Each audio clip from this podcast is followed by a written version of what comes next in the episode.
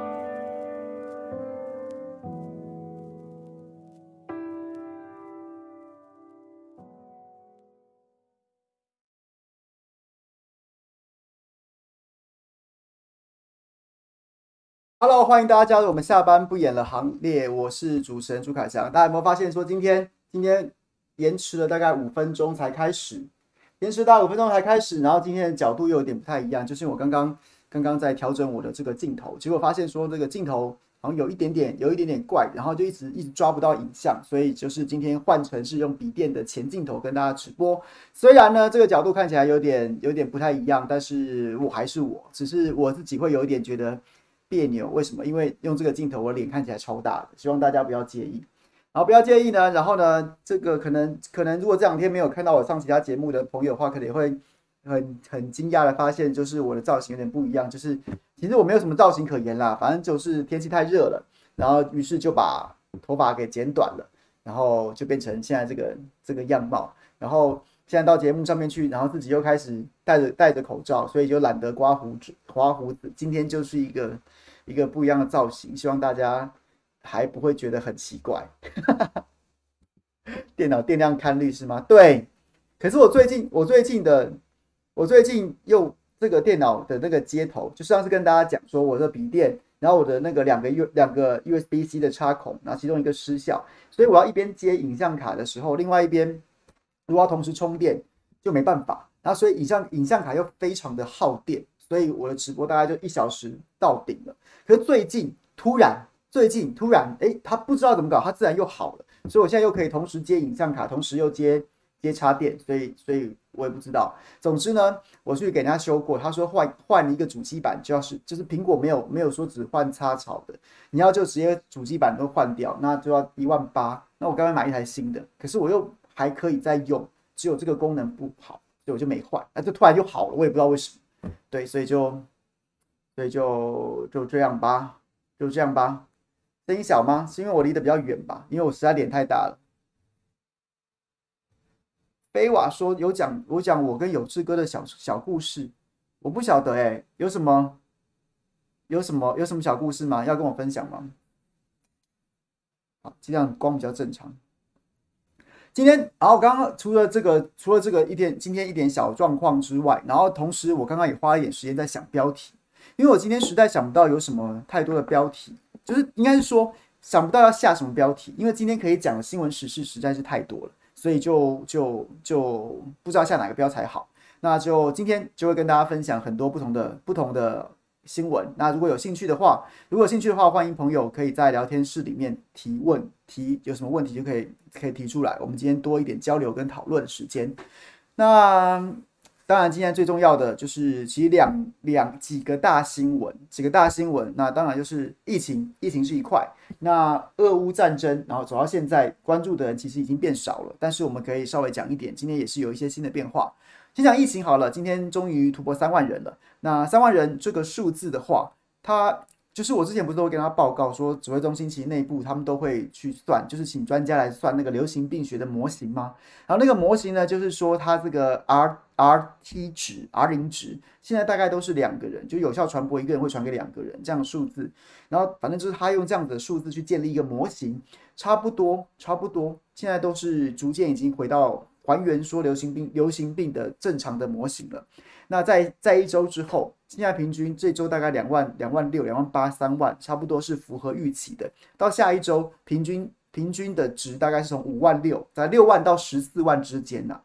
下一周，然后如果以八，如果以这个一周之后的五月十二号算起的话，那时候目前的预估，当时到五月十二号的特的确诊人数可能落在五万六千人到十四万人之间，平均大概八万人左右，平均大概八万人左右。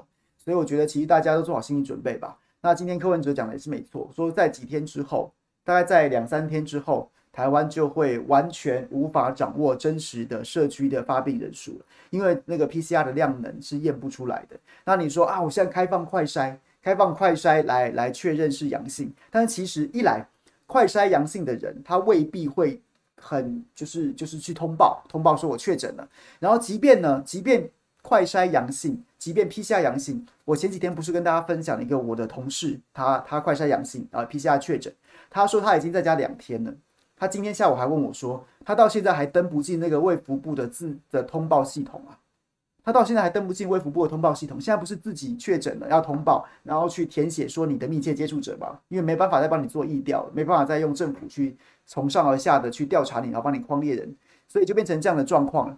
那于是。于是，再过两三天，真的大家有心理准备，就会像柯文哲讲那样，我们无法，我们的筛检能量已经完全无法掌握在社区当中真正传播的速度了，完全无法了，完全无法了。所以在社区到传到什么程度，根本就不知道。每天会报的数字已经会完全失真，而且绝对低估，绝对低估，这是第一个问题。然后大家有心理准备。然后第二件事情就是快筛阳性列为确诊，这当然是一件正确的方向。可是我们每次啊，现在现在很多的问题都来自于说，我们可能立了一个政策，但是却又却又却又为德不足的，没有把没有把那个政策的所有配套都一次心甘情愿的把它确定。比如说，我觉得今天有一个非常有趣的有有趣的新闻是什么？就今天指挥中心终于公布了，快筛阳性可以列为确诊，但是快筛阳性之后。快筛阳性之后，要经过医师的判定，医师人员的判定，医师人员的判定。我说真的，乍看之下，乍看之下似乎蛮合理的、啊。你哎，我这个快筛阳性怎么样怎么样，要经过医师人员的判定啊，什么什么的，乍看之下真的很合理。可是你再稍微细想一下，你再稍微细想一下，我要怎么给医师人员判定？我说远距离的话，给医师人员判定，好啊，这这这这这 OK。可是医师人员判定，他除了说对，他还能说什么呢？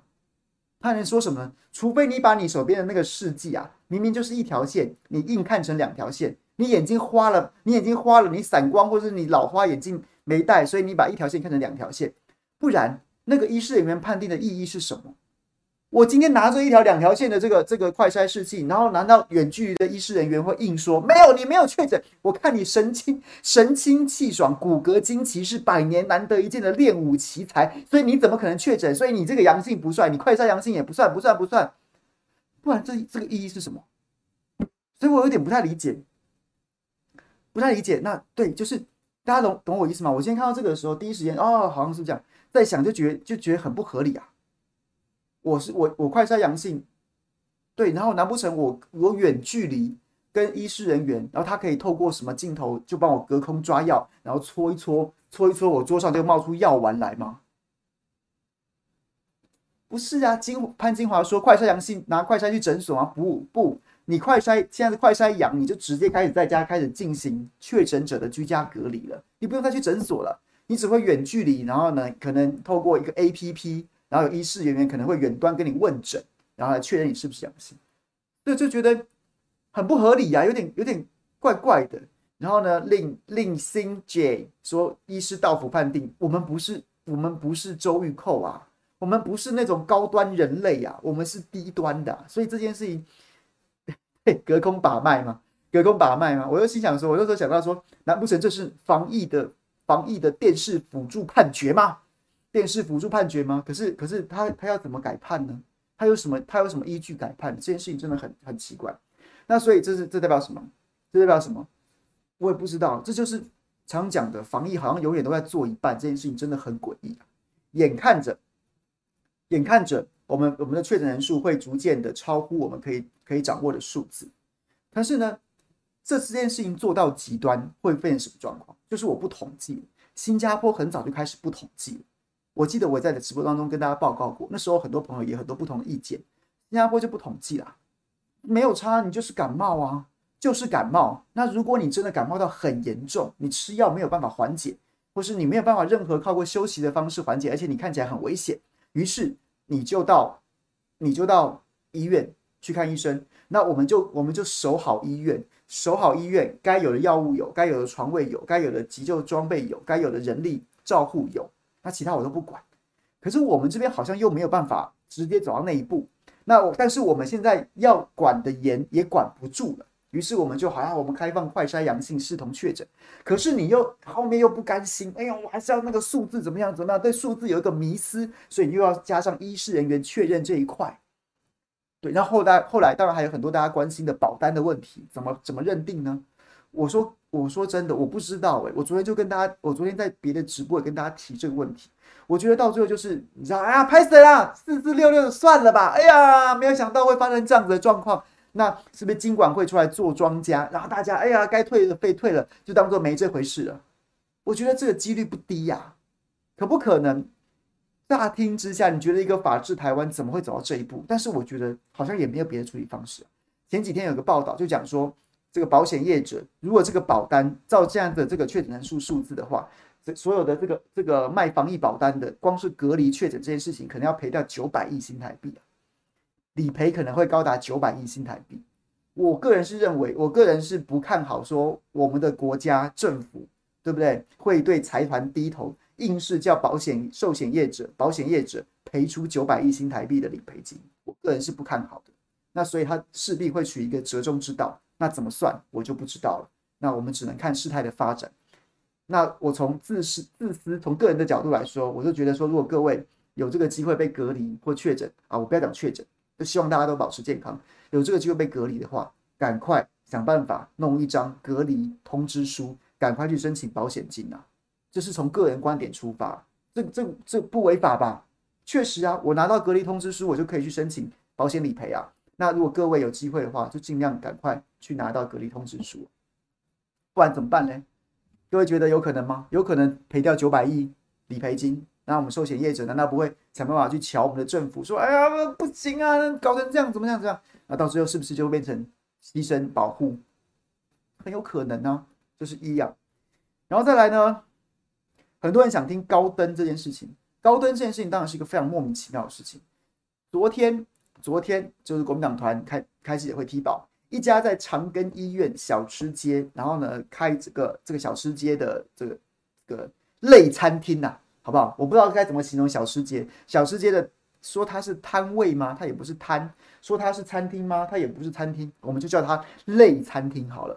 类餐厅的业者啊，这两年前还在做餐厅的、啊，结果餐厅都经营不善啊。结果他突然去申请营业的项目变更，摇身一变变成一家生技公司啊，变成一家生技公司，变成生技公司也算啦、啊。哎，搞不好人家天人家这么天纵英才呀、啊，小吃店老板他这这位。很想要煮面给大家吃，很想要下面给你吃，结果没想到你不喜欢吃他下面，他决定说：“哎呀，我这是悬壶济世，我做不到，但进口快筛总是可以的吧？”然后改名就是重新登记，他作为一家生技医材公司啊，然后就就生技医材公司，结果呢，结果呢，他竟然就吃到了卫福部十六亿元的订单，十六亿元的订单呐、啊，要要进口快筛试剂啊。从韩国进口快筛试剂啊，这就有点夸张啦，这有点夸张啦。一个老板，同一个老板，小吃店下面给你吃，你都不吃，然后结果呢，他却从卫福部那边拿到十六亿元的订单，要进口快筛试剂啊。这件事情他会不会太太太匪夷所思了？那于是这乍听就已经觉得非常的诡异了，非常的诡异了。这个我刚刚朋友也讲到几个，讲到几个什么生技公司那么拿到执照，这个我等一下再跟大家分享。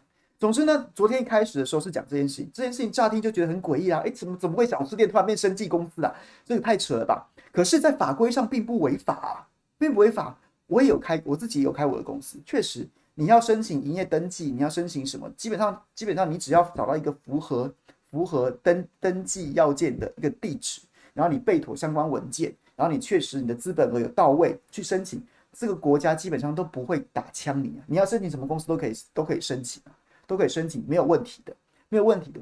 但是它的猫腻在什么地方？就是今天我平我平常申请的公司就是就是。有点像是自媒体啊，广播传播的这样子的公司。我今天突然要去变更我的营业项目，变成说我要做生技医材，可不可以？理论上来说都可以，备妥相关文件就可以。可是我不会从政府那边拿到十六亿元的订单啊，我不会啊，我不会，我我没有真的办有办法从拿到十六亿元订单。我可以说我自己要开一家生生技公司，我可以斜杠直播主变成生技业者。但是我怎么拿到？我凭什么拿到政府十六亿元的订单呢、啊？问题在这啊，问题出在这里啊。所以回头去讲，你看昨天这个打一打打一打下，然后傍晚的时候，民进党开始全面反攻，开始做梗图反攻，反攻什么？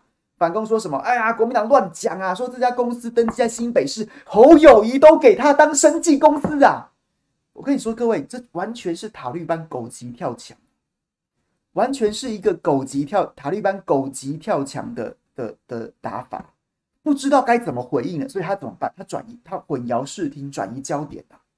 混淆视听，转移焦点啊！为什么他的营登在新北市啊？又怎么样？你真的，你现在随便你，你都可以去开一家，开一家。我现在好像是不是一千块就可以开公司？你也可以去登记当生技公司，但是你拿不到这种订单嘛？所以他今天在新北市营登又怎么样？又怎么样？又怎么样？重点是他拿到卫福部给的十六亿元订单嘛，这才是问题啊！所以他们真的不知道怎么回应了，就在那边瞎打，狗急跳墙啊，在那边瞎打。这是稍微有一点社会经验，有一点点商业经验的，甚至有一点点，有一点点就是，我觉得这真的是社会经验的，好像也没什么特别了不起的。你就会知道，开公司不是问题，营业登记不是问题，是你怎么可以拿到十六亿元的订单嘛？超扯的啊！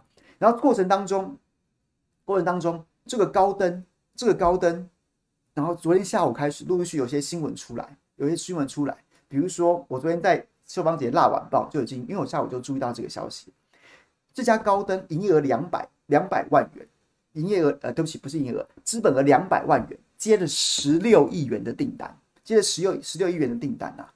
然后他哪里来这个钱呢、啊？一千七百万剂的快筛，他要进口，他哪里来的钱呢、啊？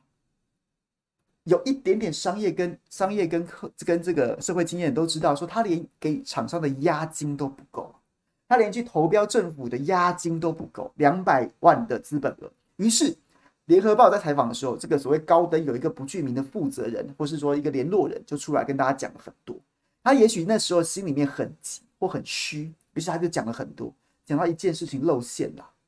然后一件事情露馅了，露馅什么？露馅什么？他说有上市公司会给他钱，他会跟上市公司合作，然后上市公上市公司会给他资金去买、去进口，跟政府做生意，去做这个快筛事、快筛的这事的生意啊！搞半天，搞半天。就这一听之后，猫腻不是全部都冒出来了吗？上市上市公司，如果真的是一家财大财力雄厚的上市公司，那他的他的商誉、他的实力，他为什么不自己成立一家公司去申请就好了？为什么要透过你这家这家公你这个这个有这么多疑点的公司去申请啊？那上市上市公司要要做这个生意，他要给你钱。那上市公司的财报难道不用揭露吗？不用跟股东报告吗？说我们今天哦，我们今天跨足快筛事业啦，我们要做快筛国家队的一部分，我们接到一个十六亿元的订单，所以我们要用付，我们要准备多少的货款，我们要付多少的标金押金，我们要多付多少的货品押金，都不用，都不用，都没有消息，不用对股东揭露，然后最重要的事情，他为什么要透过你呢？难道一家上市公司没有更有实力去争取政府的标案吗？要透过一家小吃店绘图转身的一家这个这样子的公司吗？所以昨天我看到这一段的时候，我就觉得出包了。这个高登的这个所谓联络人负责人，他一定讲了不该讲的，他把这个掀出来了。有上市公司在背后许诺他资资金的支持啊，出事啦，出事啦，出事啦！果不其然，今天后续我等一下再讲。结果昨天傍晚还有另外一个新闻，更是重重一击啊，重重一击！什么呢？就是小吃店变成高登之后，它的营业登记登记在确实登记在新北市。新北市，《中国时报》的记者非常认真，就去那个地址查看。各位可以去去上，我就不把图片抓下来，免得伤到人家点阅率。这样子优优秀勤劳的记者，大家应该去点他的新闻，给他支持。去查，哎、欸，人去楼空啊，人去楼空啊，根本是一个闲置的办公空间呐、啊，甚至包，甚至甚至不要讲人去楼空，人去楼空代表他曾经存在在这里，他只是现在撤走。结果呢，记者跑去那个银银灯的地址一看。根本就是里面里面是一个工地不说，就是一个装修，不知道是装修到一半，或者是说它暂时闲置在那边，里面还堆着一些资材，然后堆着一些这个这些这些木工材料的，连连门口的招牌啊、店招啊，都不是高登啊，都不是高登啊，是一家不知道不知道是对哪什么样的公司啊，所以就各位就知道了，这就是猫腻啊。当然很多了，包括我自己我也知道，有很多的是房租房东。房东借登记的，借登记的，他未必真的公司会进驻，但是因为就是要一个地址嘛，要一个地址，所以他就借登记。这样状况有没有？有。可是这个状况看起来就不像啊！而且你你既然是一个接到过政府十六亿大标案的公司，你怎么会好好的找一个办公室都不愿意呢？然后变成是一个变成是一个借地址银灯。然后甚至没有一个真正的办公空间，有没有员工都不知道的这样子的一个这样子的一个公司，一个纸上公司，很可能是个纸上公司啊！因为现在这样子种种的迹象加起来，各位是不是这样听完之后，你不会觉得超扯吗？这是到昨天最新的进度，到昨天啊、呃，对不起，已经不是最新，到昨天傍晚的时候，到这个下午，联合报先先访了这个高登的这个这个所谓联络人。他讲出了上上市公司这个关键字，结果呢，到了昨天傍晚大概六点多的时候，中时这篇新闻出来，又是网络炸锅，大家不可思议啊，太扯淡了吧！然后像我们这种有开过公司就知道啊，就知道我们哎，我真正要开公司是什么？我真正要开公司是，我先找一个地址，我先找一个地址，找一个地址，然后呢，然后呢，就是我我是公司真的要搬进去，我要请人，我要建置一个办公室，然后呢。特别要跟房东谈，说我可不可以借你银灯，因为它影响他的房屋税啊。如果这是一个营业场所，会影响他的房屋税，那房东通常有时候会把它加到房租里面去。然后呢，就是也有房东佛心来着，他说没关系，没关系。但是有有有时候也有一种状况，像哎，我就要讲自己的状况，比如我们房东他自己也有开公司，所以他的这个地址本来就已经登记了，所以我们这个公这个地址里面会有不同家公司登记。可是这个这个不是不合法。而很多这样的状况也常见，但至少我们都是真真的在经营啊，只是说过为过去那家公司呃房东的公司还小的时候，他登记在这个地址，他后来业业务扩张，他搬去别的地址去去扩扩充办公空间了，或是扩厂了，只是他银灯可能他麻烦吧或什么，他就不想移走，这是这个状况。但我们都是真正的公司啊，但高登看起来就不是啊，就不是啊，他好像就没有真的要做一家做一家。真的在做正经生意，正经的在经营这个事业的感觉啊！结果今天，今天我昨天就有这个预感，我昨天就有这个预感。今天果不其然，高登跳出来发个声明搞什么？说你们都骂我，我不做了；你们都骂我，我不做了。国民党你们自己去买，国民党你们骂我，那你自己去买。荒谬哎、欸，荒谬哎、欸！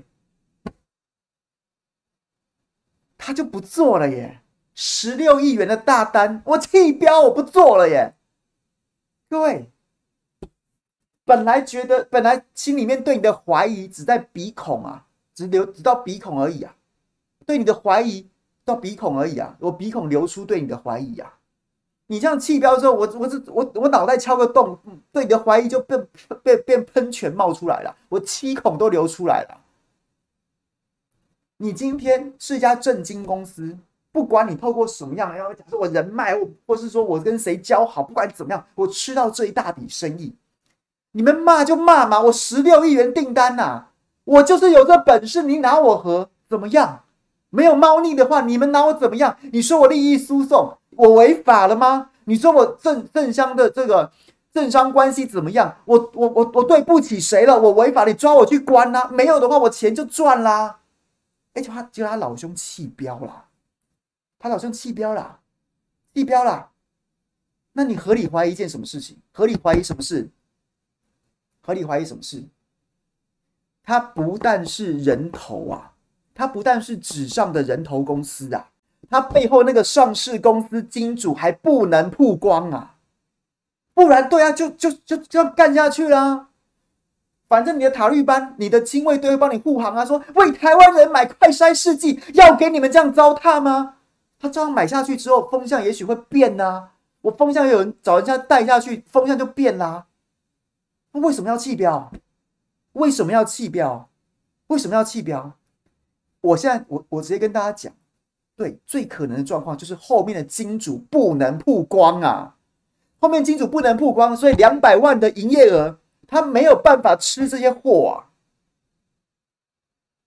两百万营业额吃不下这些货。我稍早之前，大家给我一点点时间，我刚开始直播之前正好也是读到我们的，我个人非常欣赏，也是我们的来宾林北好油，他平常都在写农产品，他是我我们是农产品看他写，真的是每次都每次都这个莞尔一笑啊。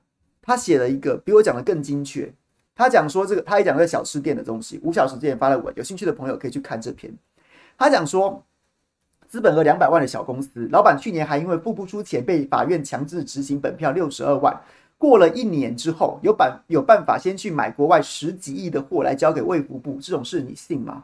你觉得真的会有外国公司愿意把十几亿的货交给一个不可能有付款能力、资本额两百万的小公司吗？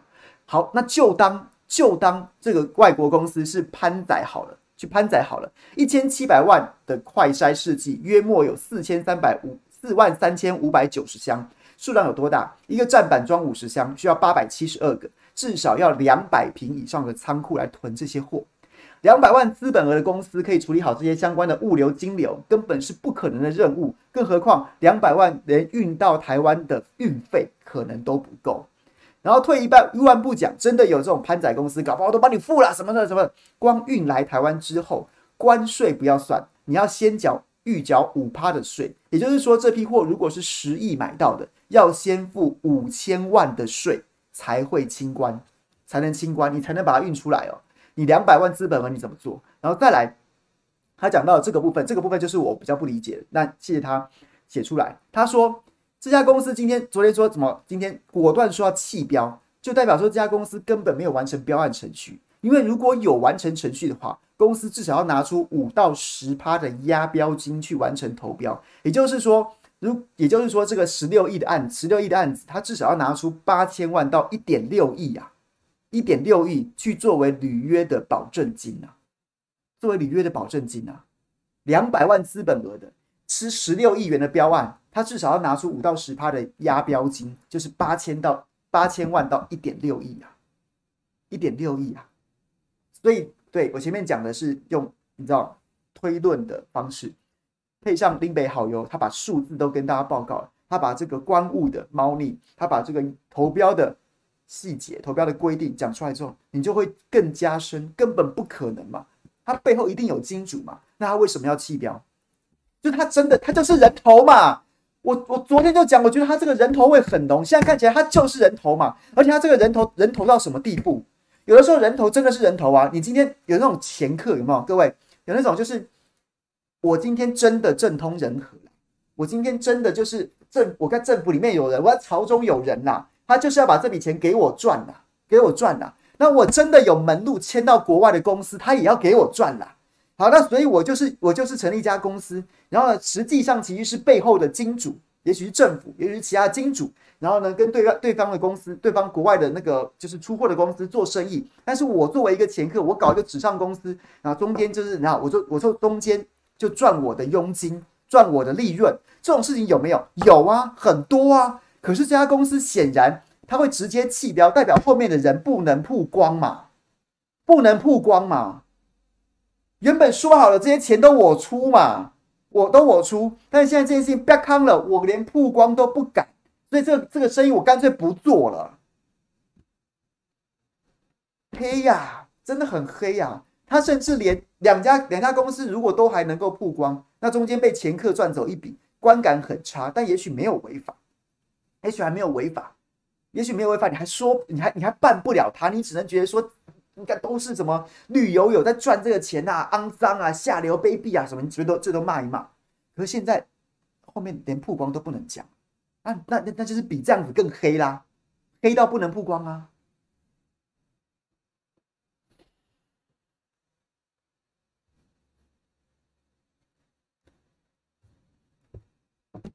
这样大家可以理解吗？可以理解吗？走到这边，走到这边，对我看到菲娃讲。他是不是很想知道背后公司是谁？为什么人不能曝光？哎，这件事情在现在台湾的政治风向上面，其实是很很很好洗的，很好带风向的，很好带风向。你真的去找一些塔绿班，去找一些这种这种这种恐这种亲卫队，对不对？出来讲说为台湾人买快筛有什么错啊？有什么错？要给你们这样糟蹋，有什么错？就真的买到啦！你们不是靠背靠步说买不到快筛吗？一千七百万剂送到你面前了，你们叫什么叫？真的有人会买单，信不信？台真的有台湾民众会买单，结果他现在直接生意不做啦，他连他连这么简单可以可以转过去可以洗的风向，他都不洗了，他他就是不想让人家知道他是谁，到底黑到什么程度啊？是不是各位？是不是很想知道幕后的金主？你听完这样，是不是比昨天更想知道了？他他没有弃标之前，我们就觉得他是人头公司，可能纸上公司。然后可能是掮客，可能赚佣金，然后呢，结果他弃标之后，让大家觉得，哦、靠，哎，真的是真的是疑窦更大啊，疑窦更大啊。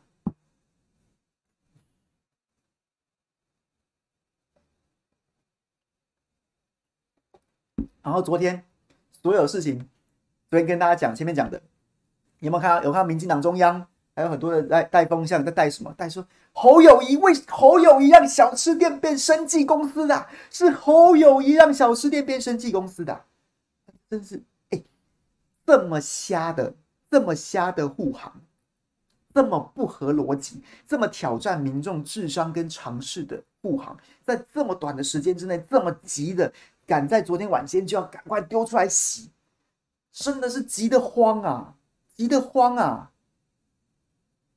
前面讲啦，这跟侯友宜什么关系？哎，我常常在骂侯友宜，但我这我我不用帮他说话，这稍微有有尝试跟跟社会经验的人都知道，说银灯这件事情关他什么事啊？是侯友宜把十六亿的订单丢给高登的吗？那所以你扯这干嘛呢？哎，即便这么这么逆着大家的智商跟常识，还要在昨天晚间这么急的丢出来，然后赶快洗，赶快洗呀、啊，赶快洗，赶快骂侯友宜啊！你就知道真的慌啊！到底在掩饰什么？到底在掩护什么啊？到底在掩护什么啊？我真的很想知道哎、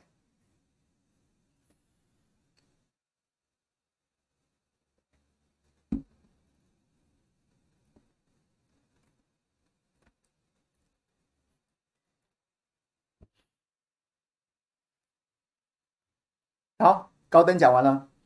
高登讲完了，小吃店讲完了，真的是，真的是，哎、欸，这小吃店正夯哎、欸，开小吃店什么事都可以做，开小吃店又可以兼营摸摸茶，哦，又又又可以又可以又可以跟政府做到十六亿元标案的大生意，真是不可思不可思议哎、欸，不可思议啊，真的是真的是要开小吃店哎、欸，要开小吃店，那觉得开小吃店讲小吃店不好吃不好听啊，你就讲类餐厅。就是我开的，本身是一位餐厅业者。哎，你不是开小吃店吗？我开的是类餐厅，哇，类餐厅。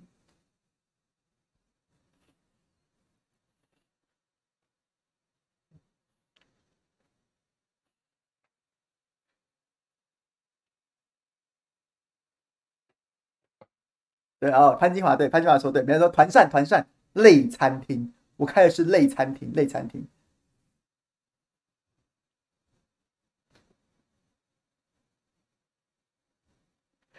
好，刚说要讲什么？刚刚说疫情，疫情，然后，然后高登，这个叫什么？林静怡，林静怡连战两天了，但今天他今天他又没有什么没有什么讲，反正我觉得那件事情真的非常瞎。我昨我那天前天如果看我脸书的就会发现，说我那天就是看林静怡的贴文，然后我就忍不住呛他，然后忍不住呛他，他当晚不就回应了嘛，说什么我跟一般民众一样啊，我跟一般民众一样啊，我不是那种随便会亮身份的人，我是快筛到最后之后，不是快筛 P C R 最后之后，医师问我说我是做什么的，我说我是政治工作者。公杀公杀公杀公杀回啊，听不懂哎、欸。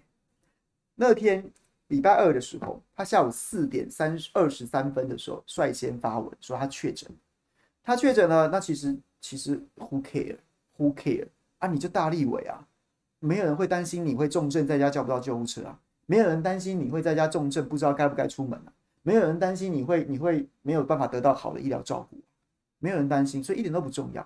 但是读了下面的文字之后，就发现很怪，因为当天其实闹的最大的新闻，大家去查礼拜二最大的新闻是什么？就是柯文哲跟陈时中前一天在吵，说陈时中在讲说，呃，对不起，柯文哲在讲说什么？你没有快筛阳性，不要去挤医医院的急诊室啊，你不要自己什么觉得怪怪的就跑去硬要做 P C R 啊，不要做啊！哎，第一时间先搞先骂柯文哲，就后隔一天陈时中追上啊，跟大家讲说，快筛阳再去再去 P C R 啊，快筛阳再去急诊室啊。就, 就当天的新闻是这样，结果呢，林静怡显然没有跟上啊，没有跟上，所以他那一篇文章就直接写说，他早他下午的时候觉得自己咳嗽有痰，然后有一点点发烧，然后呢，再加上立立法院那当时有确诊者，所以他就跑去跑去做了筛检，然后做了 P C R， 然后呢是阳性的，他确诊了。所以他第一个问题是在于，我当时在写在针对这篇文章的时候，我只是看到里面的看到里面的一个状况就是就是。啊，说好的快筛阳再去 P C R 呢？说好的快筛阳再去 P C R 呢？那你显然就是对不对？你平常在那边舔狗，舔狗指挥中心，你光是这点就没做到啦，没做到啦。那你直接冲去做 P C R， 你直接冲去做 P C R， 那让叫其他的民众情何以堪呢、啊？我当时只想表达这个，结果呢，傍晚之后到当天，应该说他四点三十二先写了一篇文章，是文字的，就他到五点钟的时候，各位可以去看那篇文章，他还是在，他还是在。在编辑、哦、他有继续在编辑、哦、他五点多的时候编辑什么？编辑贴上了亚大医院开给他的那个书面的书面的检验报告，检验报告，结果里面就露馅了，露什么馅？露他采检的时间是是一一一零五零零五零，不是礼拜几？零五零三，然后后面是一四五九，代表什么？他是五月三号下午两点五十九分去采检的。那于是就出现三个，他的文字加上他的采检报告，就出现三个时间节点。第一个是下午觉得怪怪的，下午觉得咳嗽有痰啊，咳嗽有痰啊，然后呢就是啊对啊对，然后两点五十九分就采检到了。第一个问题出现了，很多民众都在反映，我连我连我是个是个 nobody 的媒体人，都被很多民众都来向我澄清，你就知道他们真的急得慌了。那也很抱歉，我实在好像也帮不上什么忙，我只能尽量跟分享资讯。那所以大家一起多担待，不好意思。好，总之下午基本上大家人认知的下午应该起码是一点吧，一点以后吧，一点以后，然后呢你觉得不舒服，你去采检，你立刻就去啊，你几乎随到随做。有这么多的民众反映说他们在急诊室外，他们筛阳了，还还被叫说在家里等，然后说等到通知你再来筛，你再来做 P C R， 又或者是说在快在快筛站筛到阳。然后叫你先回家，等到通知排到你都再来。那再不然是真的已经筛阳了，然后要跑去急诊室确认做 P C R 的，都在外面排队排两三一一两个小时、两三个小时，甚至排大半天的，大有人在。结果他下午觉得觉得自己咳嗽有痰，一两点五十九分就采检到了，这个速度已经比旁人快很多了，已经比旁人快很多了。然后结果呢，两点五十九分采检，采检。他四点二十三分就已经 po 他确诊的文章了，四点三十二十三分，中间相隔八十四分钟，两点五十九分采检，四点二三分就知道，中间只相隔八十四分钟。有哪一个民众，有哪一个一般民众，有哪一个一般民众可以在裁剪之后的八十四分钟之内就知道自己 P C R 的结果？一般民众，不是立委，不是总统，不是大官。而且这八十四分钟， 八十四分钟的奇迹还不是八十四分钟的奇迹。如果你以为八十四分钟就知道，你还低估了林静怡委员的威力啊，你还低估了人家人家新妈祖婆的威力啊。因为这八十四分钟是 po 文的时间，代表他更早就知道了，更早就知道了，所以文章都写好了，在八十第八十四分钟的时候按 send 按送出啊。他他他他早就知道了，还要包括写那一篇讨拍文的时间呐、啊，所以他知道时间远低远少于八十四分钟啊。所以回头就讲八十四分钟，你已经觉得你已经觉得你自己很贱呐、啊，你就是一个该死的韭菜啊！给这些给这些林静怡这些人，对不对？平常叫你说你们没事不要冲急诊啊，保护我们防疫能量。结果他老兄，哎，对不起，他大婶，他大婶婆喉咙咳嗽有点痰，他就老他就直接冲急诊了、啊。他就冲急诊做 P C R，八十四分钟之内就知道结果了。然后他，然后结果，结果这这大家这这也是一个常识问题，就跟小吃店做生意接十六亿元订单一样，那是一个挑战一般民众常识跟知识的问题。这个也是越来越多人的真实的生活经验，这也是越来越多人真实的生活经验，就是在排在排队 P C R 或是快筛阳，然后求助无门，然后呢 P C R 要等四十八小时以上，二十四小时、四十八小时都有都都有都有都有这些都有这样的经验了。结果林静怡还公然去挑战这样子的生活经验，然后跟大家讲说，我跟一般民众一样，只能怪他的政治生涯真的靠着风向跟网跟跟跟所有跟靠着风向。靠着所有的这些塔利班护航走得太顺了，他可能觉得是连清标家族都被我干掉啦，我讲什么你都信。原本在补选之前，大家讲说你一天到晚造谣 B M T， 然后你在防疫的时候不断乱带风向去抹黑，然后呢去去造谣去当打手，然后本来大家讲说这种人怎么会选上立委，然后结果哎他真的选上之后，他就觉得说我前面讲的都对的、啊。我天天我天天他妈的耍你们，我乱带风向造谣怎么样？你们还不是买我的单？老娘还不是选上立委了，所以我我就我就我就我就把特权视为理所当然。我不止把特权视为理所当然，我还贴上网去，然后贴上网去之后被抓包说谎之后，我还照样的照样的在那边在那边在那边硬凹，在那边瞎掰，你奈我何？老娘就是选上啦、啊，老娘讲什么你们都买单啊，就差不多是这样子啊，不然他怎么会？不然他怎么会这么没有敏感度，不知道自己在耍特权，还写上网讨拍呢？一个就是他真的觉得我自己太顺了，我他我是新，我是中二选区大甲新妈祖啊，所以怎么样呢？你怎么样？随便这一种。再不然就是，再不然就是他这一一种他真的无感，再不然就是他真的活该活该割你们这些韭菜啊！你怎么样？我讲什么你们都对。So what？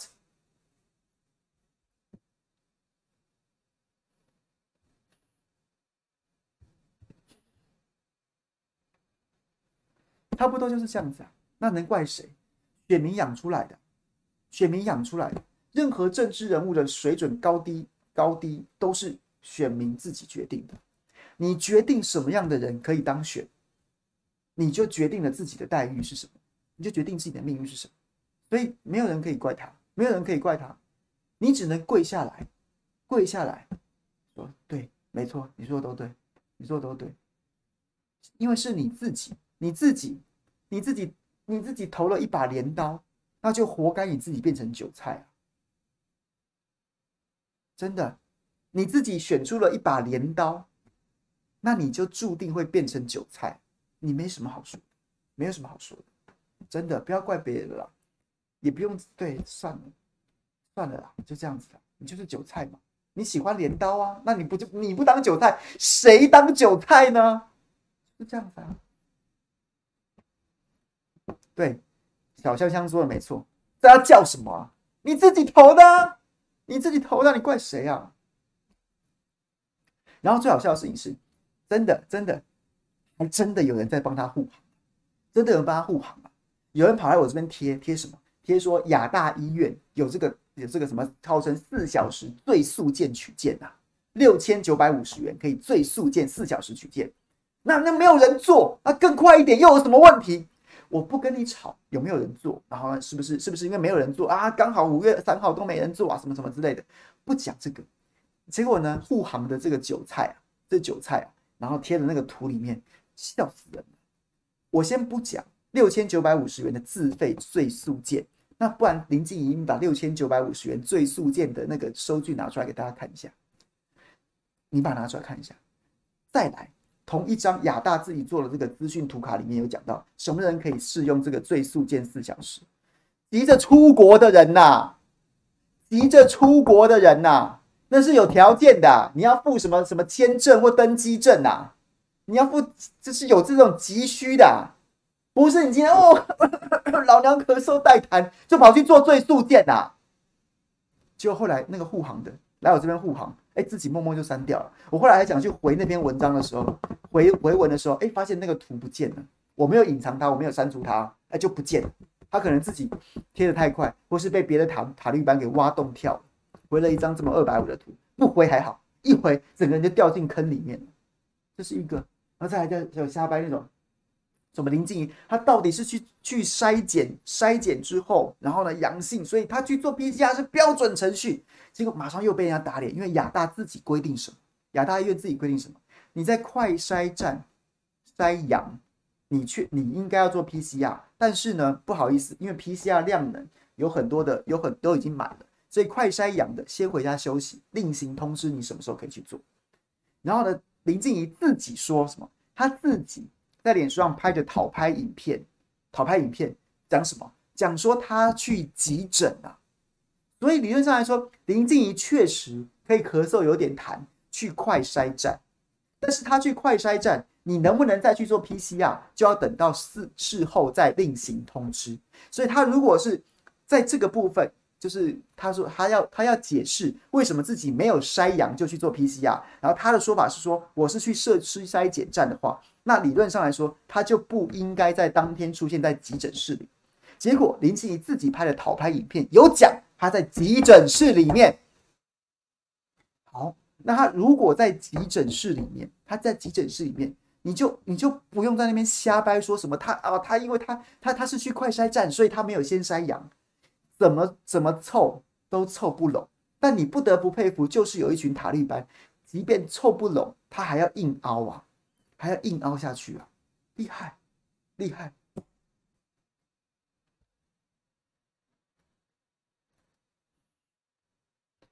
厉害，真的。只有听过老鼠爱大米，在台湾，在台湾，韭菜爱镰刀啊！真的，我真的没有看过有韭菜帮镰帮镰刀护航。你真的活该就当韭菜，真的活该就当韭菜，想帮你说话都做不到，你就是韭菜的命啊，好不好？人家老鼠爱大米还吃得到，你韭菜爱镰刀，活该被割。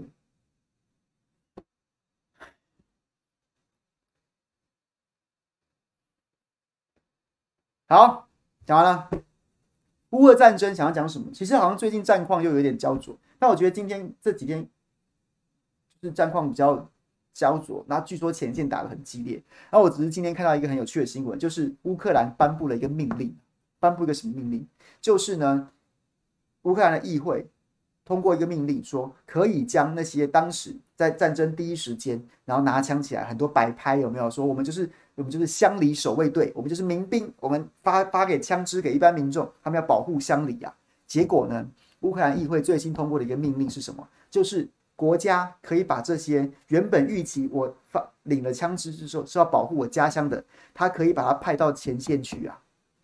派到前线去是代表什么意思？第一件事情是代表乌克兰的前线部队损失很大，损失很大，所以他急需要兵员的补充啊。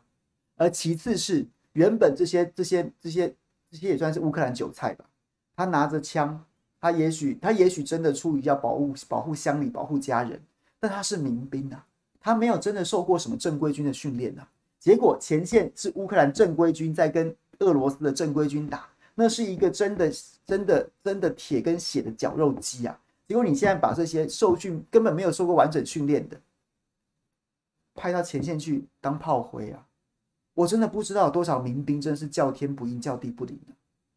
我本来只是对我本来是要保护家乡可以啊，你把我派去当韭菜，派去派进绞肉机里面，那又是另外另外一方光景。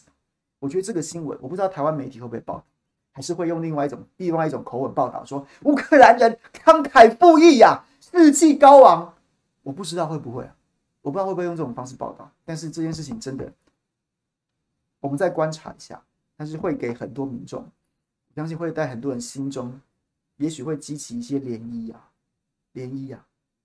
事情战争永远都会有自己的，战争是个有机体，它会它会它会自己发展，自自然而然的发展。那个是任何人都无法掌控的。你真的也许原原本觉得我就是保护我自己的社区，保护自己的乡里，保护自己的家人，很合理，也很值得敬佩。结果当战争升级，或是或是或是演变之后，你你的你你的价值也许就变了，然后你也许就会身不由己。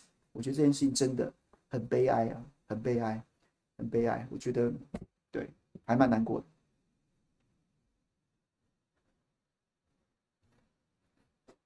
好了，讲完了，讲完了。今天要讲的跟大家报告到一段落了。有没有有没有朋友要聊天的，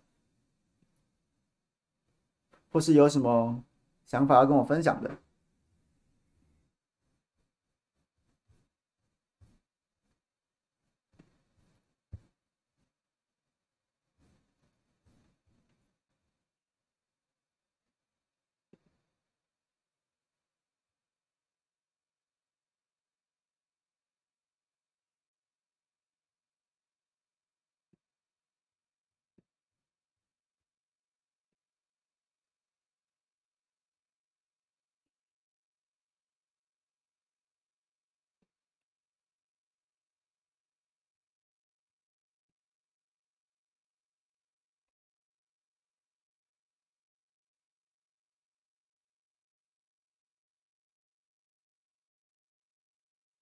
我觉得叫国军去接电话这件事情真的真的很垃圾。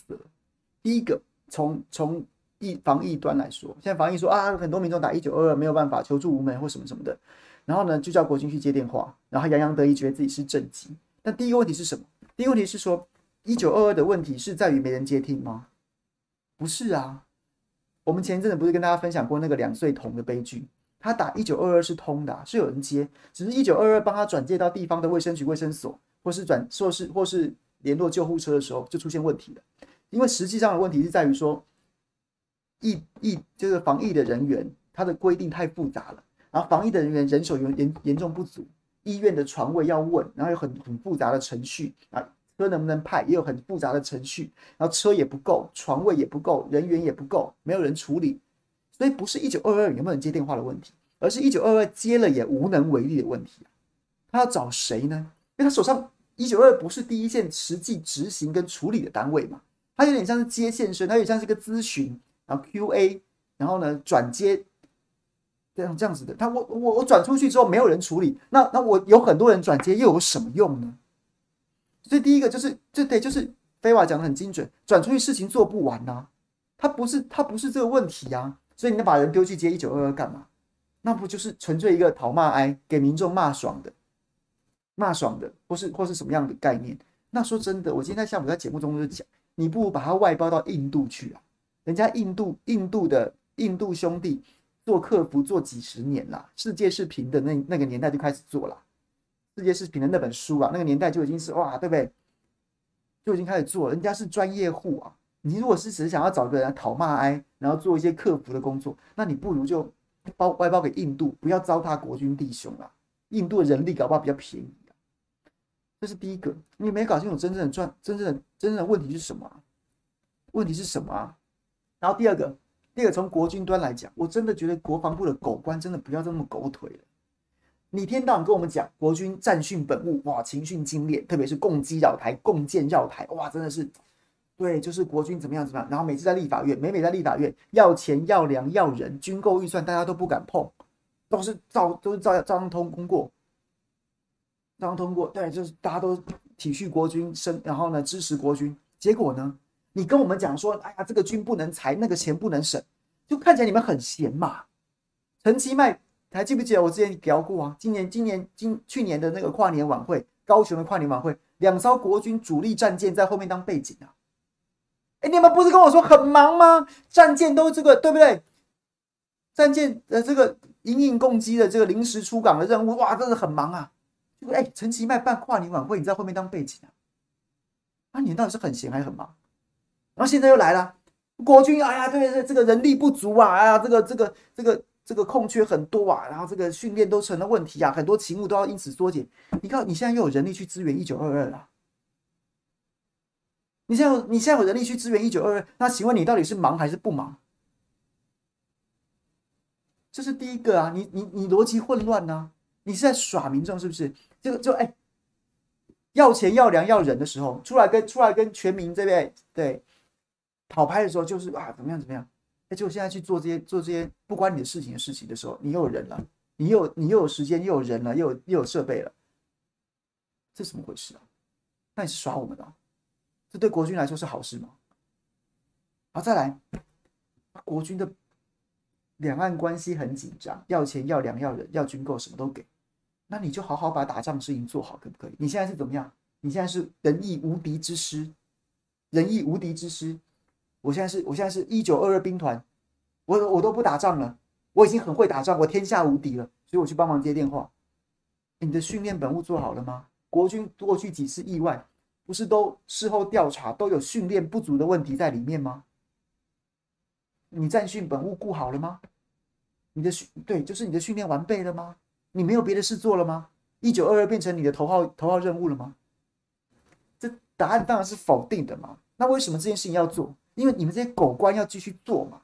院长脸色不好看了，被操被干到臭头了，民调开始掉了，防疫满意度直直落了，民众民怨快要炸锅了。蔡总统脸色不好看，苏贞昌脸色不好看了，所以怎么办？我们这你这些狗官，没事，国军对不对？使命必达。来，我们接电话，我们我们派，我们立刻派我们的国军兄弟站到讨骂第一线，讨骂第一线，对不对？被操第一排，一一字排开，来，我们扛。你这些是国军该做的事吗？不是，因为你要保住你的官位啊，所以你只好谄媚啊，哎，我们来，对不对？我们来，我们来，我们吃。这是官癌的混账，一群混账，没别的好讲。就是混账，真的没有别的形容词，就是。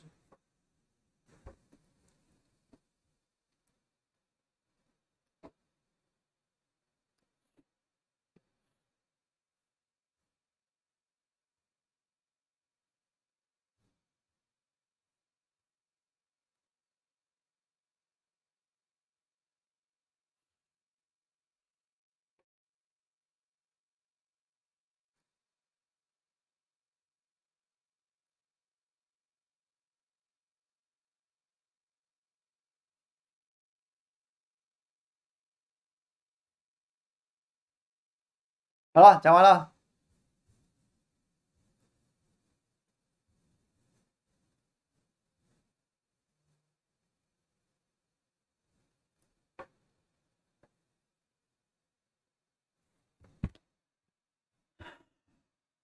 对，确实，台湾现在真的很多事情真的非常的奇葩。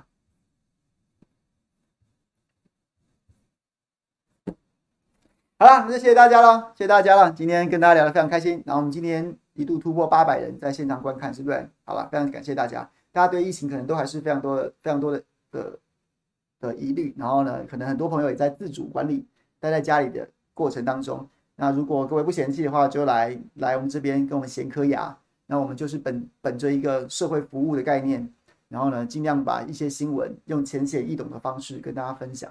那如果其中有一些戏剧效果，只要不偏离事实，也请也请大家好不好多见谅。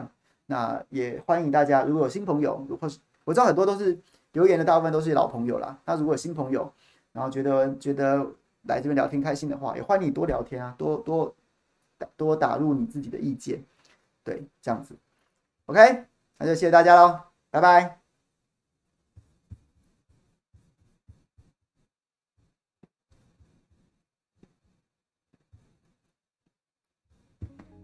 Clubhouse 朋友，谢谢喽，拜拜。跟这个聊天开心的话，有话题多聊聊，多多打。豪哥，请说。哎，杨哥，不好意思打扰您。没事，你说。那个，那个，明天有荣幸上您的节目，开心。不敢不敢，别这么说。那那知道地址了吗？知道地址了吗？还不知道，我还不知道地址。你方便的话发个地址给我。OK OK， 哎，好，然后你想讲什么主题呢？我觉得昨天我们讲了那个史克伯哈绑桩跟图利的那些东西，因为媒体敢报的真的不多。